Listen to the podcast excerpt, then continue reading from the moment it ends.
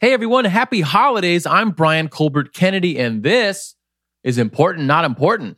This is a special, brief version of our community's Webby and Shorty nominated newsletter. If you're new here, welcome! Your newsletter pairs the most vital science news of the week with specific, data driven action steps you can take to fight for a better future for everyone. You can get your newsletter in your inbox at importantnotimportant.com, or from now on, listen to it right here. Here's what happened this week. If you read just one thing this week, make it this.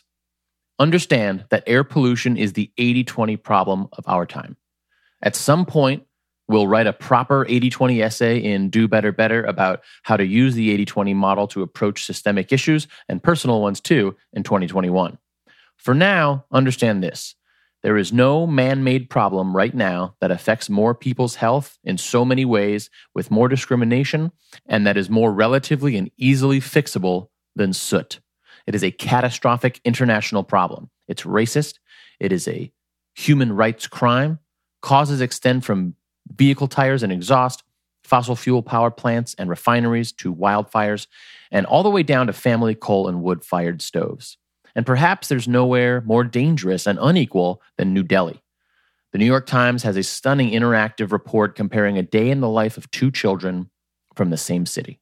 Quote Manu breathes fouler air. He lives in a hut in a slum near the Yamuna River, which itself is seriously polluted. This morning, he sits in the open entryway to his house, drinking milky tea. He's the seventh of nine children and watches as one of his brothers coughs and huddles for warmth near the family's wood burning clay stove. Air pollution killed more Indians last year than any other risk factor, and Delhi is among the most polluted cities in the country. But the burden is unequally shared. Children from poor families in Delhi spend more of their lives outdoors. Their families are more likely to use wood burning stoves, which create soot. They can't afford the air filters that have become ubiquitous in middle class homes. And often, they don't even think much about air pollution because they face more pressing threats like running out of food. Money can buy a family less exposure to Delhi's deadly pollution, but only to a point. Though precise estimates are impossible, even well off kids like Amya could lose roughly a year of life because of the amount of toxic air they breathe.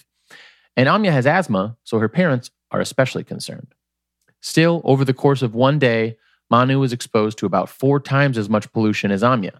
A long term, consistent disparity like that could steal around five years more life from someone in Manu's position compared with an upper middle class child like Amya.